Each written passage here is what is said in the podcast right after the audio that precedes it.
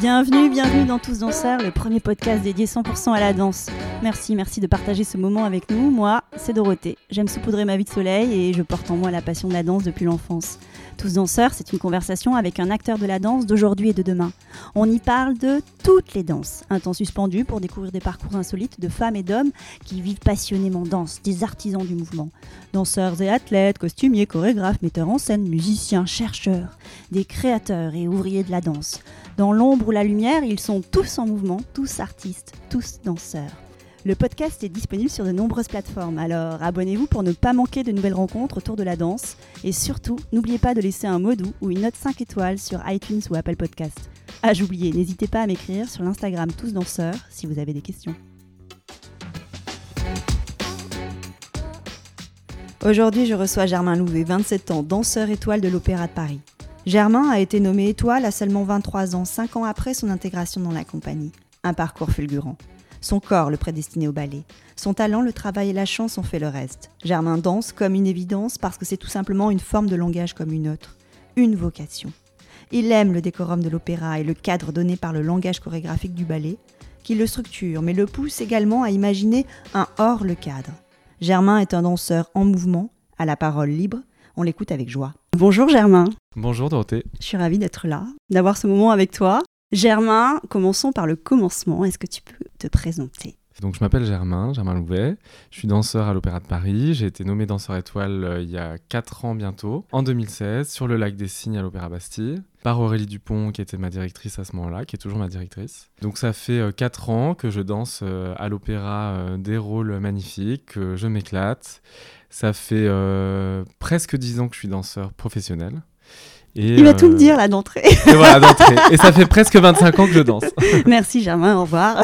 non, voilà, non, non, je rigole. Donc 27 ans. Oui. Tu as oublié de dire que tu es euh, nommé danseur étoile à 23 ans. Oui. C'est hyper jeune. Je voulais laisser aux auditeurs faire le calcul. bon, s'ils sont bons. Et euh, tu dis que tu es danseur professionnel depuis 10 ans, mais tu danses depuis l'âge de 4 ans. Oui. Un long parcours de danseur déjà. Pourquoi la danse, elle est rentrée si tôt dans ta vie?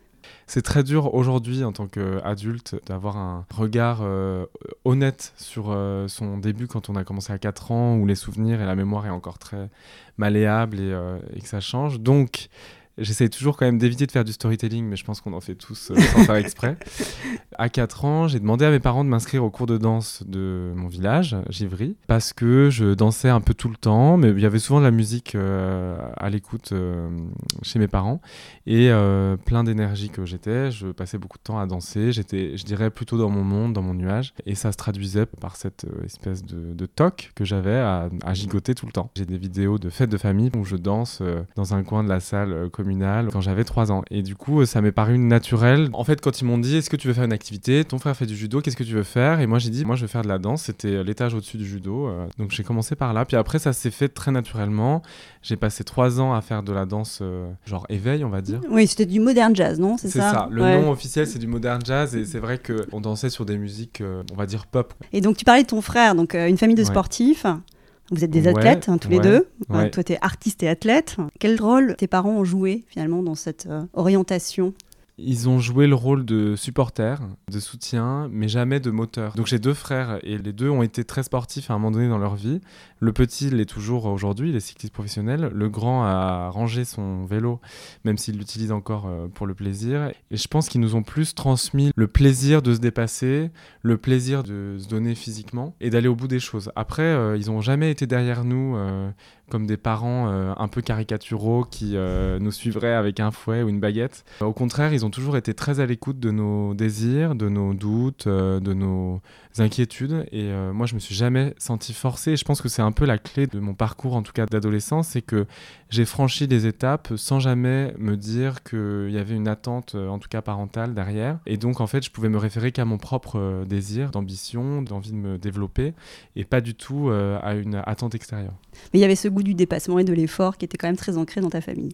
Oui, en fait, euh, mes deux parents sont assez sportifs, donc le sport, euh, qui est par excellence le dépassement de soi, était très présent. Après, euh, c'est pas des fadas du sport non plus, c'est vraiment, c'est vraiment le plaisir de faire du sport et aussi le plaisir de faire de la compétition. On revient sur toi.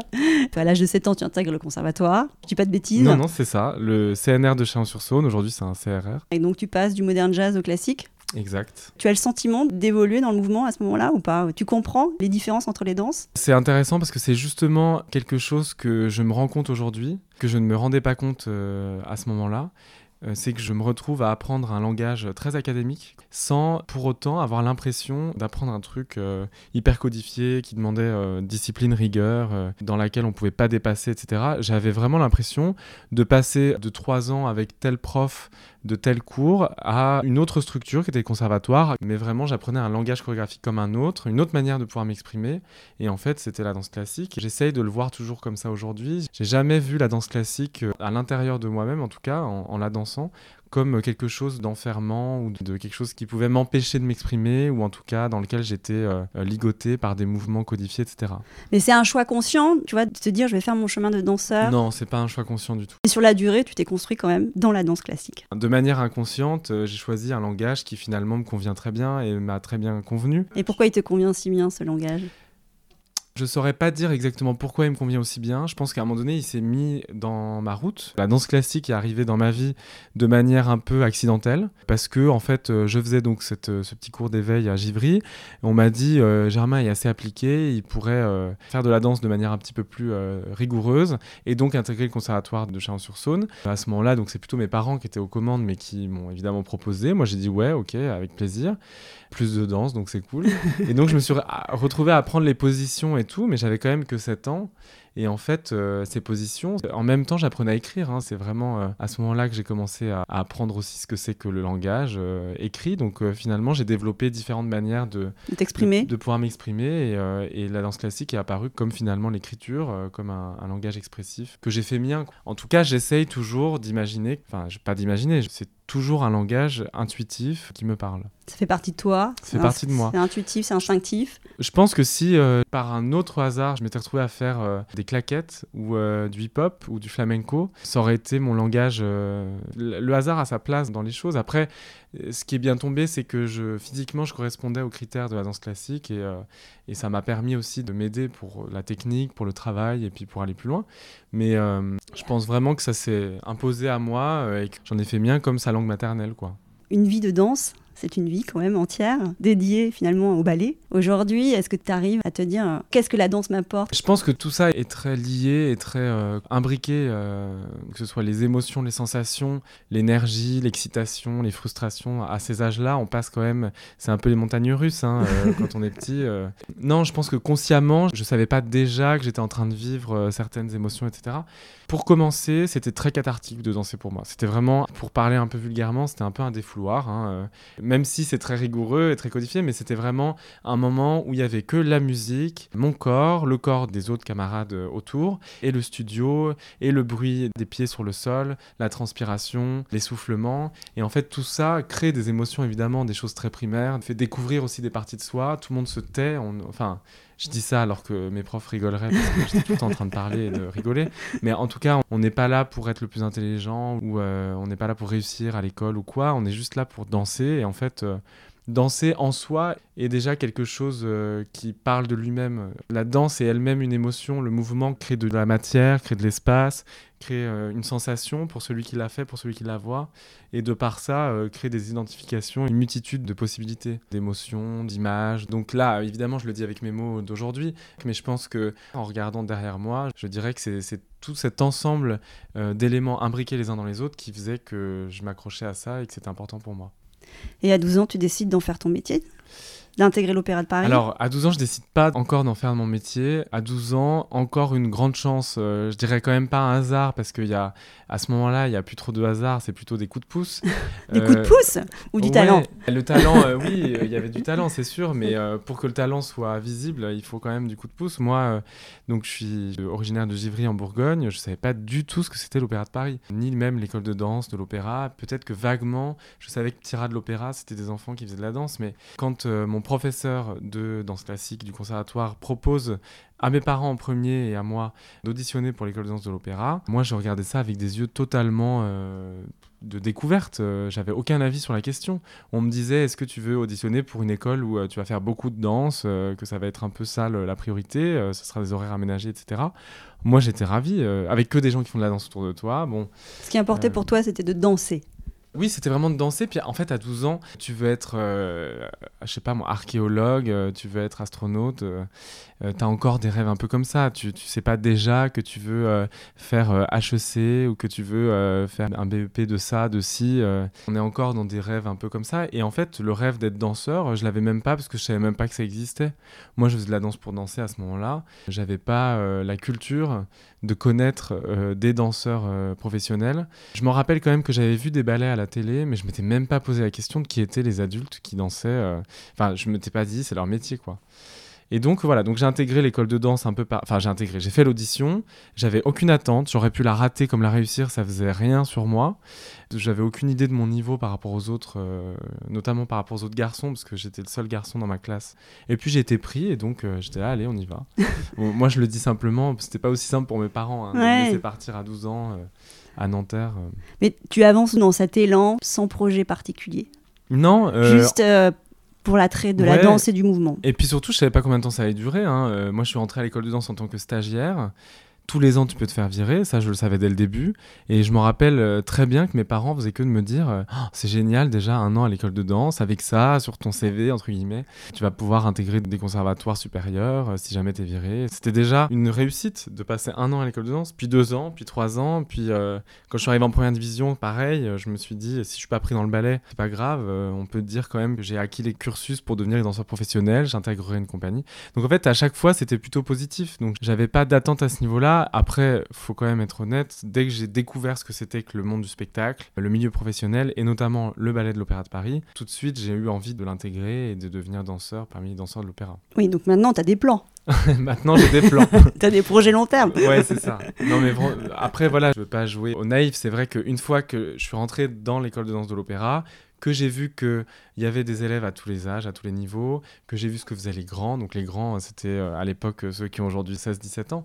Et puis euh, les encore plus grands qui sont dans le ballet, qui étaient euh, des demi-dieux, voire des dieux tout court, pour nous. Là, je me suis dit, ah ouais, ce serait quand même cool, ce serait stylé de faire comme eux. Alors revenons à tes 12 ans, tu arrives à l'opéra. On va le faire vite, après on va passer sur d'autres choses, mais tu reçois un enseignement. Est-ce qu'il y a une différence entre les filles et les garçons? Ah bah oui, bien sûr, euh, il y a une différence d'enseignement. Bah, alors c'est vrai que au conservatoire, on... bon, il y avait une différence euh, évidemment euh, physique et puis j'avais pas les mêmes tenues que les filles, mais finalement j'ai eu un enseignement qu'on peut appeler mixte. Je faisais presque tout comme les filles, peut-être un tout petit peu moins vers la fin parce qu'on préparait à l'audition, donc on préparait quand même à des, des trucs qu'on allait nous demander nous les garçons spécifiquement. Même si euh, quand on est petit à l'opéra, on repart vraiment aux bases. Hein. donc il euh, y en a que ça fait bizarre parce qu'il y en a qui, dans certaines écoles, font des trucs super techniques et ils arrivent à, 11-12 ans à l'école et ils doivent revenir en arrière. Ça les fait, euh, rager. Ça les fait rager. et bon, moi, j'en étais pas là parce que moi, je faisais pas des trucs trop trop durs techniquement.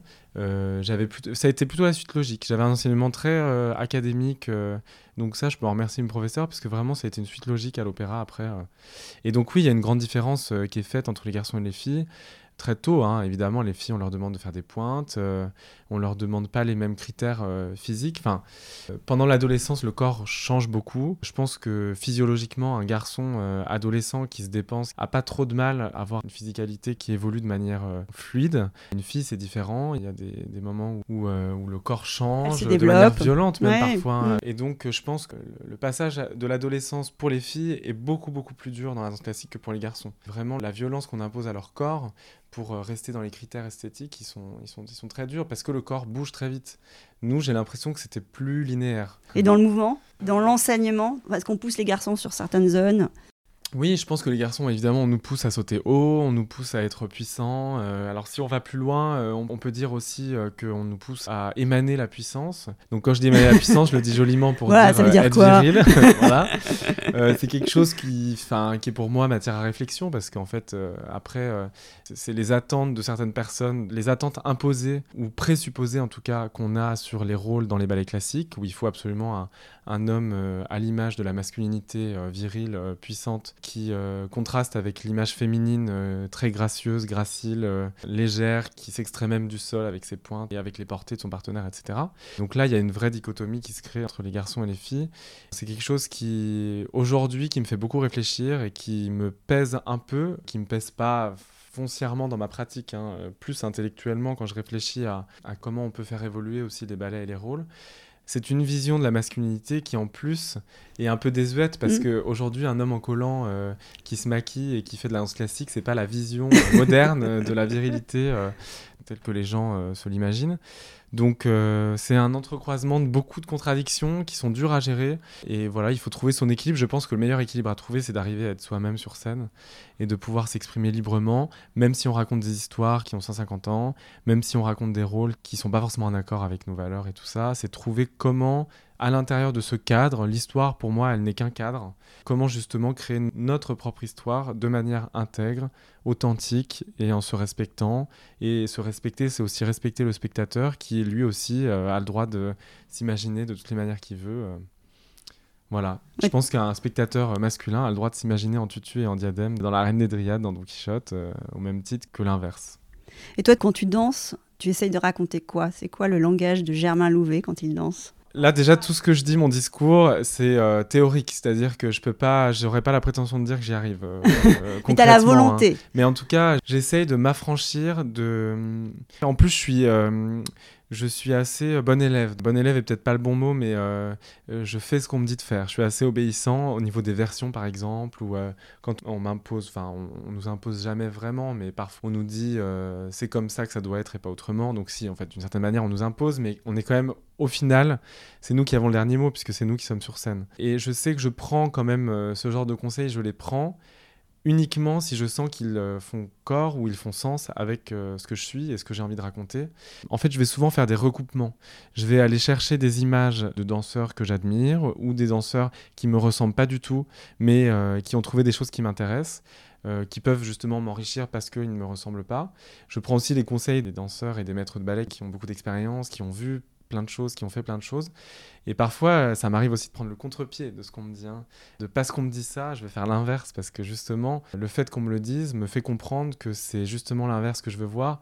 Alors parfois, ça peut créer des petits conflits. C'est ça qui est enrichissant aussi, hein, le dialogue euh, entre euh, transmetteur et interprète. Tu viens piocher ce qui t'intéresse. Ouais, c'est ça. En fait, vraiment, quand tu fais un ballet classique qui a été fait depuis 150 ans par tous les plus grands danseurs depuis 100 ans du monde et qui continue à être fait partout dans le monde, en fait, il faut prendre euh, toutes les pièces du puzzle qui font le ballet et arriver à faire un tableau qui est unique, qui est le sien. C'est parfois très dur, on est très tenté d'imiter, on est tenté aussi d'avoir peur. C'est parfois c'est un peu écrasant. Euh. Moi, j'ai fait Gisèle pour la première fois à l'opéra euh, là en février. 2020. Le poids de Gisèle. Bah, Gisèle, c'est vraiment le ballet classique romantique par excellence. On se souvient de très grands noms qui ont brillé dedans. Parce que aussi, c'est un rôle qui est accessible un peu à toutes les personnalités, je dirais. Pour Albrecht et même pour Gisèle.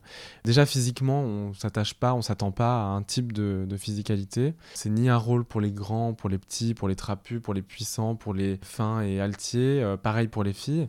On a vu des Gisèles comme euh, Svetlana Zakharova, euh, très grande, longéline, magnifique. Et puis les Laetitia Pujol, euh, qui est le format euh, toute petite menu. Et c'est une autre Gisèle, c'est très beau aussi.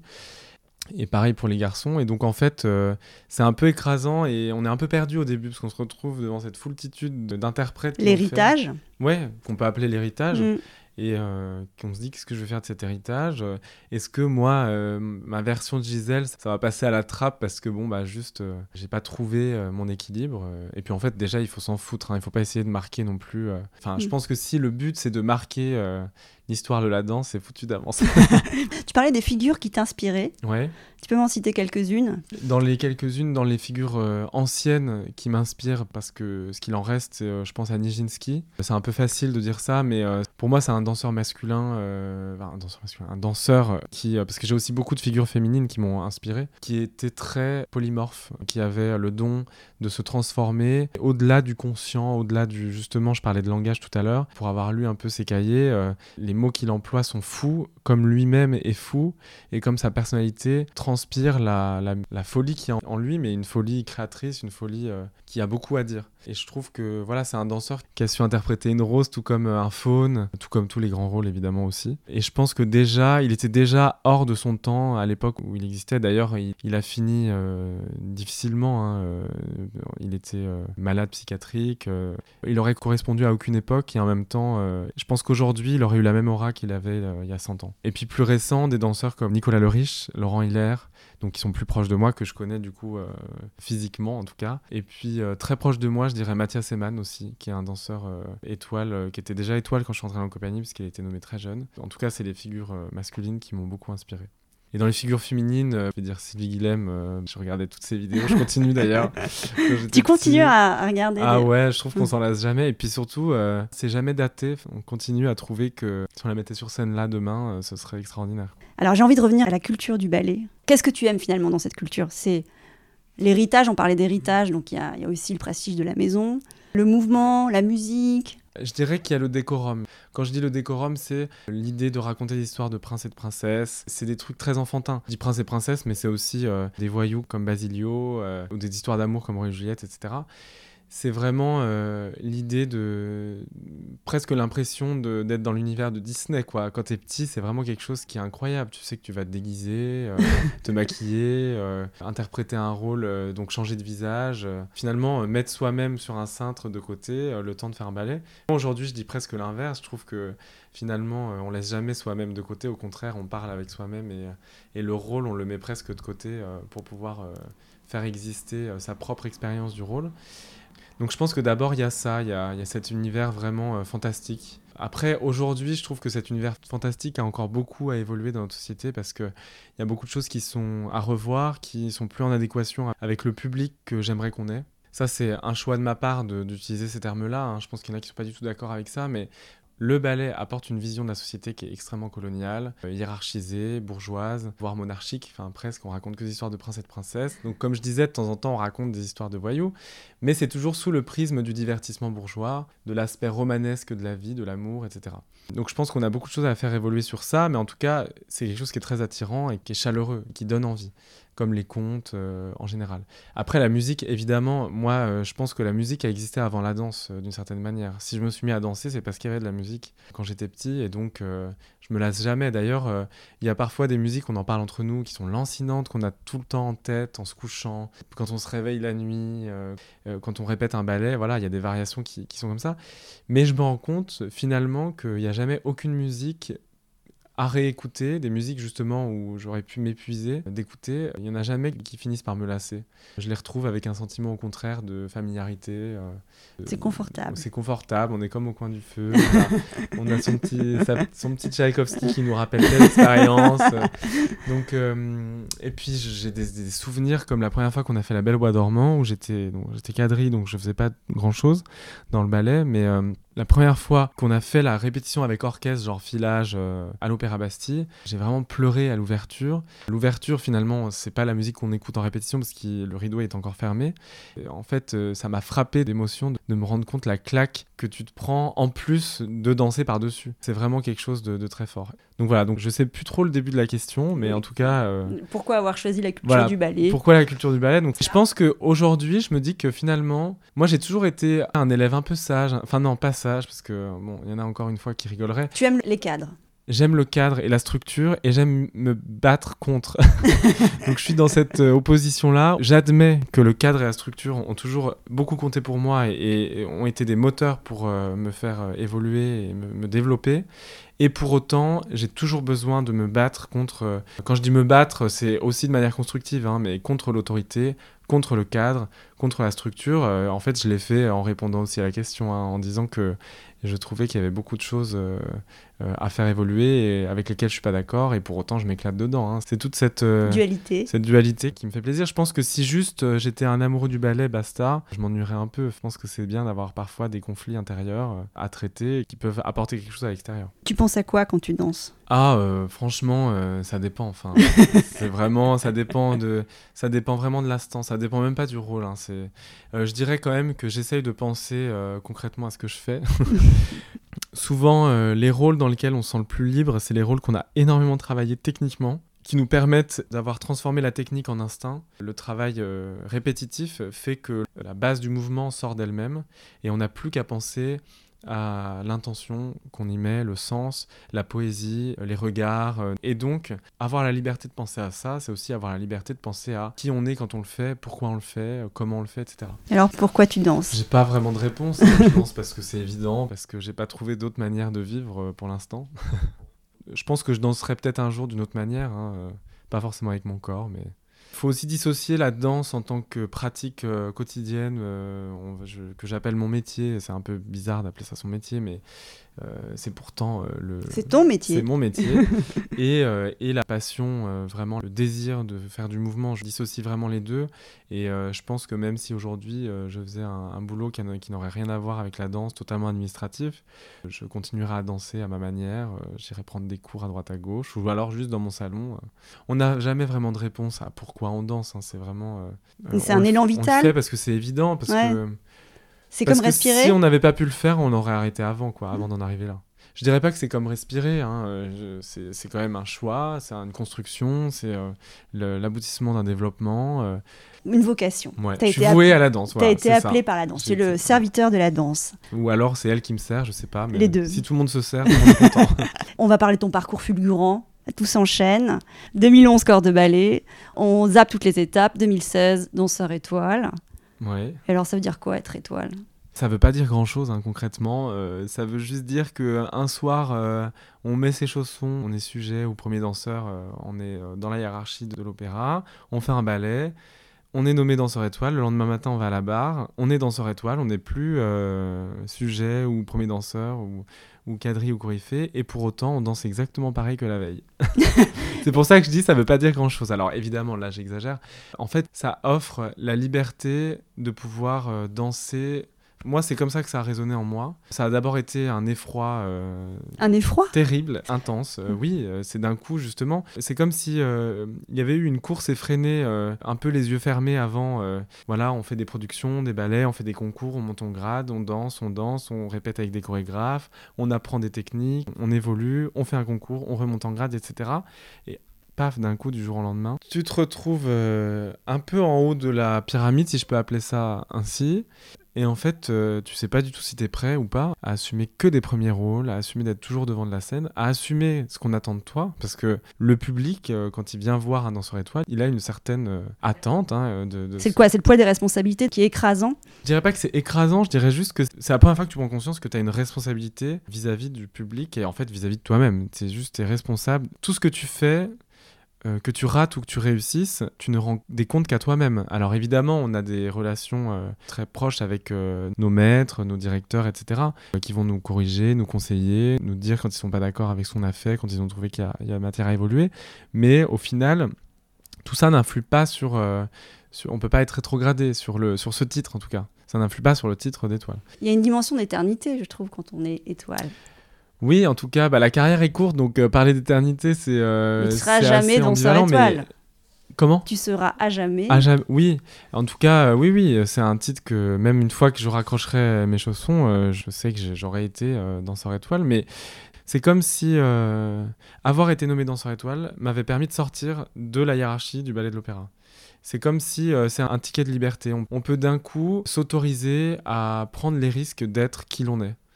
C'est pas que l'opéra nous interdit de se l'autoriser avant. hein, euh, Chacun trouve sa manière d'évoluer, etc. C'est juste que moi, à ce moment-là, je me suis rendu compte que je n'avais pas besoin de plaire à un tel ou à une telle pour que mon travail soit validé. J'avais pas besoin d'attendre de la reconnaissance. Euh, cette fois, j'étais un peu hors de cette structure et la seule structure qui me reste, finalement, c'est celle que je m'impose à moi tout seul. En fait, déjà, à travers ce micro, euh, je me sens libre euh, de dire ce que je pense. J'ai pas peur que ce soit un frein à ma carrière, que je suis pas déjà en train de penser à euh, comment je dois danser tel rôle pour que un jour euh, ça puisse me permettre euh, de monter en grade, etc. On Et tu peux choisir tes rôles? Pas tout à fait. On a une marge de discussion. ça dépend aussi des interlocuteurs qu'on a. On peut exprimer des désirs qui sont entendus ou pas. Moi, je reconnais que ces dernières années, mes désirs n'ont pas forcément été euh, écoutés. Quels sont les rôles que tu rêverais d'avoir et que tu n'as pas eu jusqu'à présent? Après, il y a des rôles que j'ai pas eu par, euh, parce que c'est normal, hein, mais euh, parce qu'on les a pas donnés déjà, ou alors parce qu'on les a donnés mais que c'était vraiment pas le moment parce qu'il y avait une production en face et que c'était plus logique que je la fasse, et- etc. Mais moi, les rôles que je rêverais d'aborder un jour, c'est des rôles comme Le jeune homme et la mort de Roland Petit, Le boléro de Béjart. J'aimerais énormément, alors là c'est un vœu, je pense qui tient du miracle s'il euh, s'accomplit, euh, j'aimerais beaucoup euh, un jour danser dans une chorégraphie de Pina Bausch. Je pense pas forcément au Sacre du Printemps ou à Orphée Eurydice qu'on donne à l'opéra, mais à toutes ces pièces qui ont pour moi une importance colossale dans comment je définis pour moi la place du spectacle vivant dans notre société. Tu peux revenir sur ça? Comment tu définis? Du coup, c'est dur à définir. Hein. Je pense que ma définition, ce serait une pièce de Pina Bausch. Alors, c'est un peu facile de dire ça aujourd'hui. Hein. Ça fait 40-50 ans qu'on voit des, pièces de Pina Bausch. Mais euh, quand j'ai commencé à voir ce type de spectacle, je vais donner des noms, des termes, mais euh, voilà, c'est juste pour donner des noms. Euh, mettre des mots. ouais, mettre des mots, parce que j'ai pas la prétention de catégoriser les. Pour moi, euh, c'est ce que la danse a. Quand je dis la danse, en fait, je me trompe de terme. C'est ce que le spectacle vivant, la performance a de mieux à apporter. C'est-à-dire du bouleversement, du sens, du non-sens aussi, de l'absurde, de la cohérence. Tout ça, pour moi, se retrouve euh, dans les spectacles de Pina Bausch, qui mêlent en plus le théâtre, la musique, le chant, la pop culture aussi, parce qu'elle utilise euh, des références, qu'elles soient en images ou qu'elles soient en son, des références de la culture populaire. Elle joue sur les genres, sur les névroses. Elle fait du beau, elle fait du beau avec du lait, elle fait du lait avec du beau. À la fin, en fait, il n'y a plus ni de beau ni de moche, hein, on n'est plus dans cette dichotomie-là. Et en fait, pour moi, quand j'ai découvert ça, je dirais autour de 17-18 ans, après, je suis allé voir tous les spectacles qui passaient à Paris euh, par Vupertal. Partant de là, j'ai pu euh, finalement me construire un avis en tant que spectateur et un avis aussi en tant qu'interprète, en tant que danseur, qui m'a beaucoup inspiré pour interpréter des rôles classiques, pour aborder le, milieu du ballet classique et pour être aussi très critique de ce même milieu et, aussi critique du spectacle vivant. Aujourd'hui, j'avoue que c'est limite un problème. J'ai du mal à vraiment euh, être bouleversé comme j'ai pu l'être avec les pièces de Pina Bausch et donc après d'autres euh, danseurs. T'aimerais quoi pour le répertoire alors de l'Opéra de Paris? Quand tu dis je trouve que le répertoire qu'on a actuellement, euh, pour, euh, pour dire tout simplement le répertoire qu'Aurélie Dupont nous, nous, programme est très bien, très éclectique, très. Enfin, je dis très bien, c'est pas à moi d'en juger, mais en tout cas, moi personnellement. Toi, t'es heureux. Je suis heureux en tant que spectateur de voir ce qu'on programme. Personnellement, j'aimerais aborder plus de ballet contemporain que ce que je ne le fais. Aujourd'hui, c'est très compliqué parce que euh, la direction actuelle, elle fonctionne avec euh, un système d'audition qui du coup à la fois très juste et à la fois, en fait, quand tu passes ton temps à faire des rôles classiques, euh, que d'un coup tu fais deux heures d'audition pour Crystal Pite, on peut pas dire que même si tu te donnes à fond, t'as pas les clés physiquement pour être au mieux de toi-même en deux heures. Et cette même chorégraphe, on lui demande de faire une pièce en trois semaines, un mois, alors qu'elle en prendrait quatre dans une autre compagnie. Et donc, elle va droit à l'essentiel. Elle prend des danseurs qui sont prêts physiquement à, danser son langage chorégraphique. Et ça, c'est compréhensible. Et je dis ça sans amertume du tout. Hein. Moi, je, dis ça parce que ça a été mon expérience là récemment. Mais euh, je remarque quand même que les années passent et que finalement, euh, depuis que j'aborde avec grand plaisir hein, des grands rôles classiques, j'aborde beaucoup moins de rôles contemporains. Et parce que tu penses que ton corps est moins adapté au langage contemporain? Le diagnostic que je dirais sur moi-même, c'est que je manque d'expérience. Enfin, je manque d'expérience. J'en ai eu beaucoup d'expérience, mais ça fait quelques années que j'en ai plus. Donc mon corps euh, s'habitue à avoir comme langage instinctif le classique et du coup perd des habitudes d'autres langages. Il n'y a pas de langage contemporain, il y a autant de langage contemporain que de chorégraphes. Donc euh, il y a un langage classique, il y a des positions et encore on pourrait discuter des différentes écoles en fonction de genre Balanchine, Petit Pas, euh, Pierre Lacotte. Mais tout ça reste des positions qu'on peut nommer alors qu'en contemporain ça va de choses très différentes, d'improvisation avec Teshigawara, comme je parlais de Crystal Pite qui est issu du NDT, de Eric Ilian. Moi, je sens juste que j'ai besoin de temps pour euh, pouvoir donner euh, quelque chose et qu'une audition de deux heures, c'est pas assez pour, euh, pour le faire. Et je pense que trois semaines de répétition, c'est aussi assez restreint. Mais ça, c'est des plannings qui sont imposés par. Je pourrais discuter des heures de, politique culturelle, hein, mais qui sont imposés par notre rythme, notre calendrier lui-même imposé par le lyrique, qui a la main mise surtout à l'Opéra de Paris et dans toutes les grandes maisons d'opéra. Et donc, euh, on est un peu euh, tributaire de ça, aussi des volontés de rentabilité euh, qui sont imposées au milieu de la culture en général depuis quelques années, plus qu'avant, de, manière plus drastique. Donc voilà, donc c'est toutes ces choses-là qui font que je pense que j'ai aussi quelques belles années à faire du classique sans avoir mal, enfin pas trop mal, et, à donner le meilleur de moi-même, donc j'en profite pleinement. Mais je pense qu'en tout cas, pour m'accomplir et m'épanouir psychologiquement, spirituellement, j'aurais besoin de travailler plus avec des chorégraphes vivants, de faire ces rencontres-là. Et donc je parlais de Pina Bausch parce que euh, je pourrais parler de plein d'autres chorégraphes euh, récents qui sont incroyables, euh, qui, permettent de croiser les arts. Ils te permettent justement de parler, enfin d'être autre chose que juste un exécutant. voilà, moi je parlais des pièces que je vais voir avec plaisir mais qui ne m'éclatent pas. C'est tous ces ballets contemporains qui font de l'effet visuel, qui font du geste beau. Le geste beau, ça peut être des déclics très forts pour des gens, ça peut être bouleversant. J'enlève aucune valeur à ça. moi, aujourd'hui, ça me bouleverse pas. Quand c'est juste beau et qu'il n'y a rien derrière, ça m'intéresse pas. Enfin, ça m'intéresse pas alors, qui t'émeut, qui te traverse, euh, qui euh, te chamboule aujourd'hui? Alors, dans les chorégraphes récents que j'ai pu voir, il y a François Chéniaud. Euh, moi, en plus, je le connais un petit peu et je veux dire, il va toucher avec sa personnalité unique des sphères que lui seul arrive à toucher, je trouve. Je trouve qu'en plus, il y a un travail derrière du corps, de la voix, de l'intellectuel, dans la recherche aussi, à créer une cohérence donc je parlais de lui, Wim van Dekebus, euh, Peeping Tom, qui est une compagnie incroyable, qui est prévue d'être programmée à l'opéra. Je ne sais pas où ça en est euh, avec euh, les récents événements, mais ça, je trouve que c'est une super initiative. C'est pour ça que je disais que la programmation de l'opéra actuelle, je la trouve vraiment chouette. Je pense que on est obligé par un certain public de continuer à faire certaines pièces très divertissantes qui marchent bien, et tant mieux si ça peut mettre les gens debout dans la salle, qu'ils sortent de là avec des étoiles dans les yeux, je trouve ça génial. Moi, après, en tant que spectateur, c'est pas ça qui va me, me faire euh, me lever, en tout cas. T'aimes les objets? J'aime les objets. Je pensais aussi à Martha qui lui fait plutôt de la mise en scène de théâtre ou d'opéra, à Castellucci.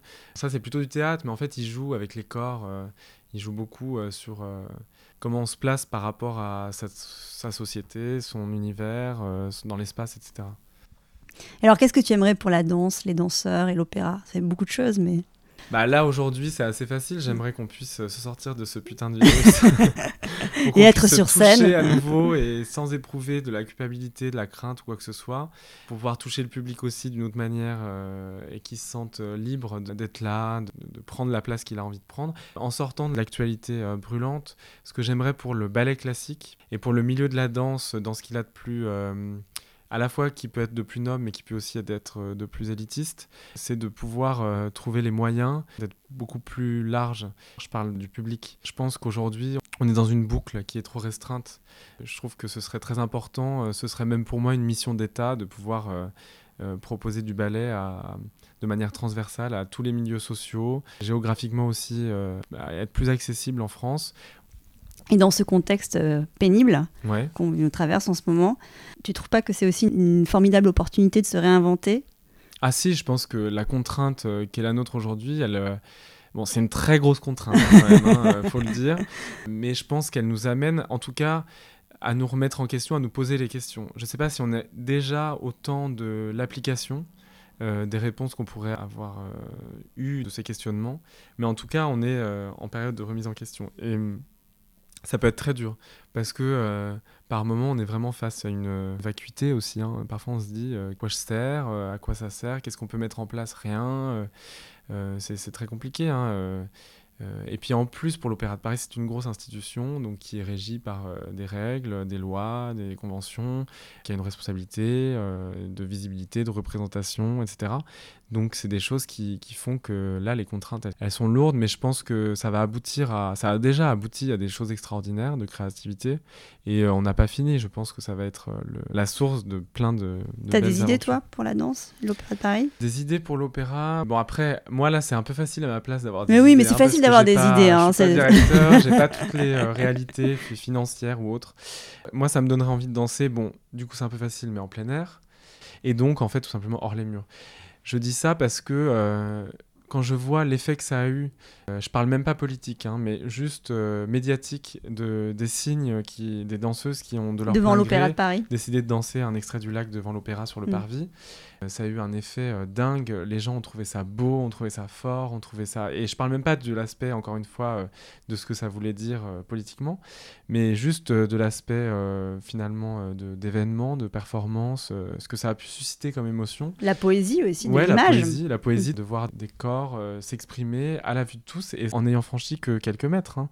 En étant passé de la scène au parvis, il y a quoi? Il y a 50 mètres à peine. Et donc je pense qu'en fait, on pourrait et que c'est très difficile à réaliser, donc c'est un peu euh, euh, facile encore une fois pour moi de le dire, mais je pense qu'on pourrait trouver des moyens de danser euh, hors les murs, dans des espaces qui ne seraient pas forcément dédiés à de la danse classique.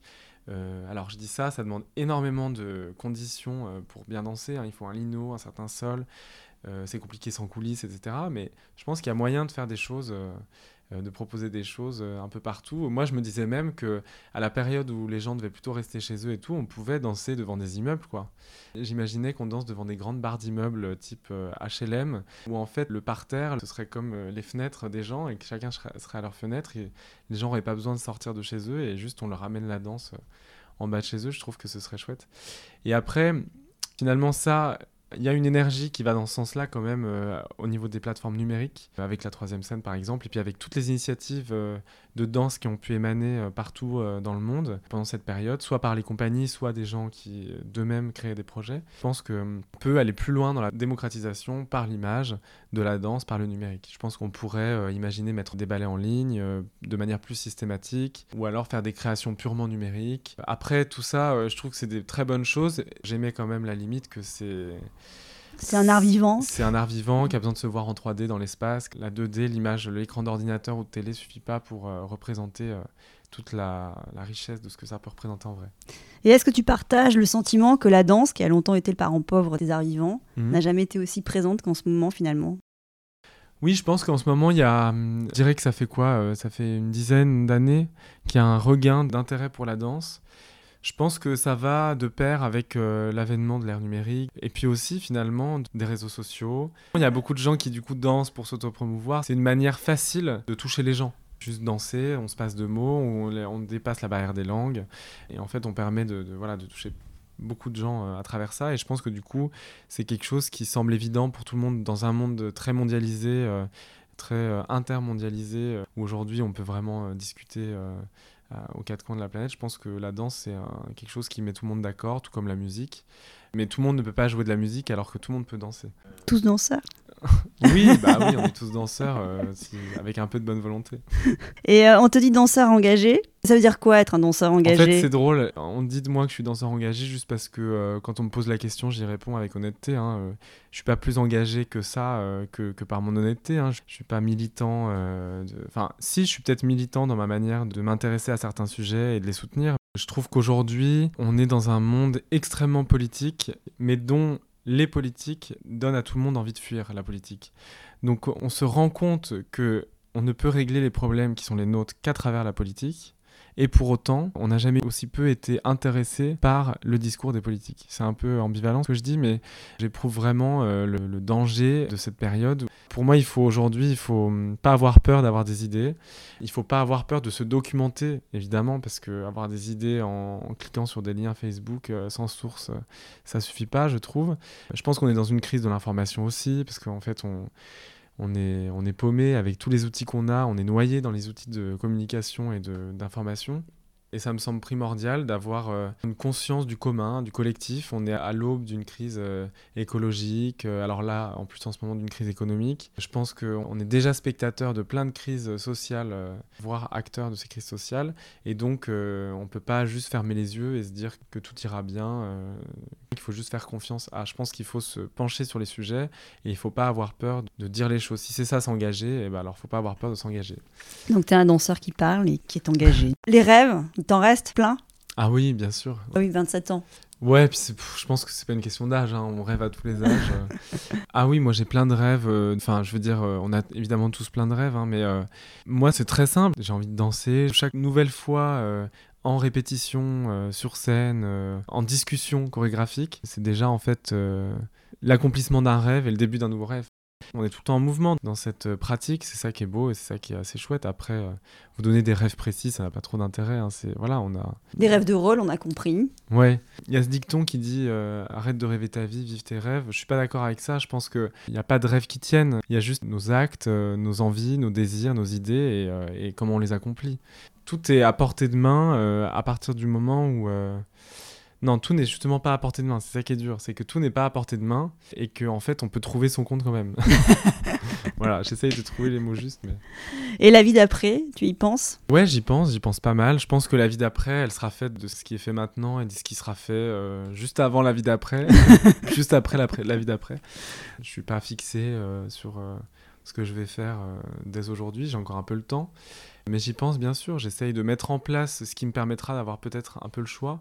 Je pense que pour tout le monde, hein, dans n'importe quel milieu, ça reste euh, des opportunités. Après, on a plus ou moins de chance dans le parcours qu'on a eu et dans l'éducation qu'on a eue. Et c'est pour ça qu'il faut rester vigilant aussi politiquement d'ailleurs.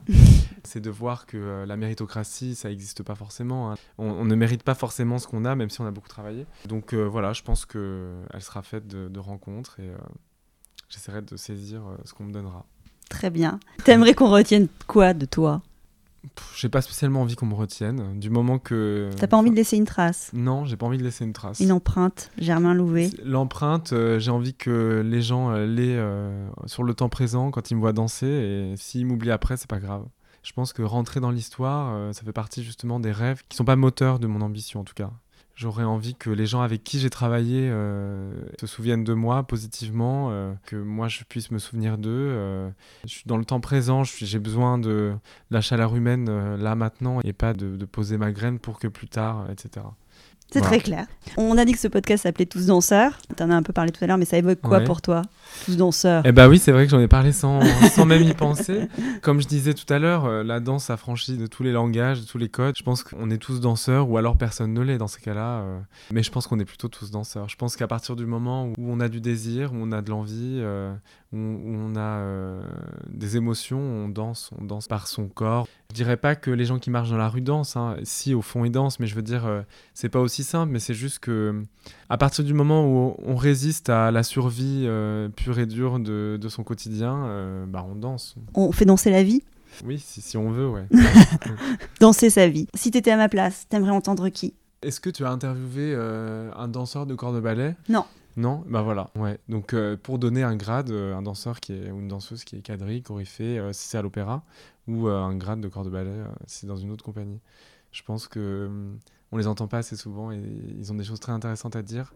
Très intéressantes en comparaison avec ce que nous, les solistes, on dit, parce que euh, nous, on a notre propre vision, mais en fait, c'est intéressant d'avoir aussi. Euh, on parlait de tous danseurs, et on parlait de. Là, je vais faire deux ponts. On parlait de tous danseurs, on parlait de laisser une trace je trouve que justement on parle euh, toujours des grands noms de la danse, des grands danseurs qui ont marqué l'histoire, etc. Et en fait, euh, on parle jamais euh, des danseurs du corps de ballet. par exemple, quand Nijinsky brillait en 1915, qui étaient les danseurs qui étaient dans le corps de ballet à ce moment-là avec lui, on ne sait pas. Et pour autant, c'est eux qui faisaient briller de leur présence les ballets. je pense que la grande, la grande force du ballet classique, c'est surtout son corps de ballet plus que ses solistes. Et donc je pense qu'aujourd'hui, euh, plus que jamais, c'est... je parlais de l'importance du commun, du collectif. Euh, je pense que voilà, c'est intéressant d'avoir aussi toutes les visions. Très belle idée, c'est dans la boîte, je la prends. Et si on veut prolonger ce moment avec toi, on écoute quoi là tout de suite, juste après l'interview? Comme musique? Comme musique, pardon. Bah, le dernier titre que j'ai écouté, c'est ça. Ah oui, dis donc Tu peux le dire. pas, hein. euh, c'est la boulette de Diams, j'adore. J'écoute ça souvent. Ok, Diams, la boulette. Pour faire une transition. On fait un euh, grand écart. on fait un grand écart et on y va. Bah, qui en a en fait pourtant. Ok, ils sont se cacher. Ah, ils sont pas cachés, il faut écouter les paroles. Donc écoutons les paroles et on, aura un petit bout de Germain alors, c'est ça. Merci, merci infiniment Germain. C'était très chouette ce moment avec toi. Merci de faire parler les danseurs, de les faire danser avec les mots. Faire danser les mots. Un grand merci Germain. Ciao ciao. Avec plaisir. Bye. À bientôt. Voilà, clap de fin. À très vite pour refaire danser les mots ensemble le temps d'une conversation. Merci d'avoir passé ce moment avec nous et n'oubliez pas, nous sommes tous danseurs. Le podcast est disponible sur de nombreuses plateformes, alors abonnez-vous pour ne pas manquer de nouvelles rencontres autour de la danse. Et surtout, n'oubliez pas de laisser un mot ou une note 5 étoiles sur iTunes ou Apple Podcast. Ah, j'oubliais, n'hésitez pas à m'écrire sur l'Instagram Tous Danseurs si vous avez des questions.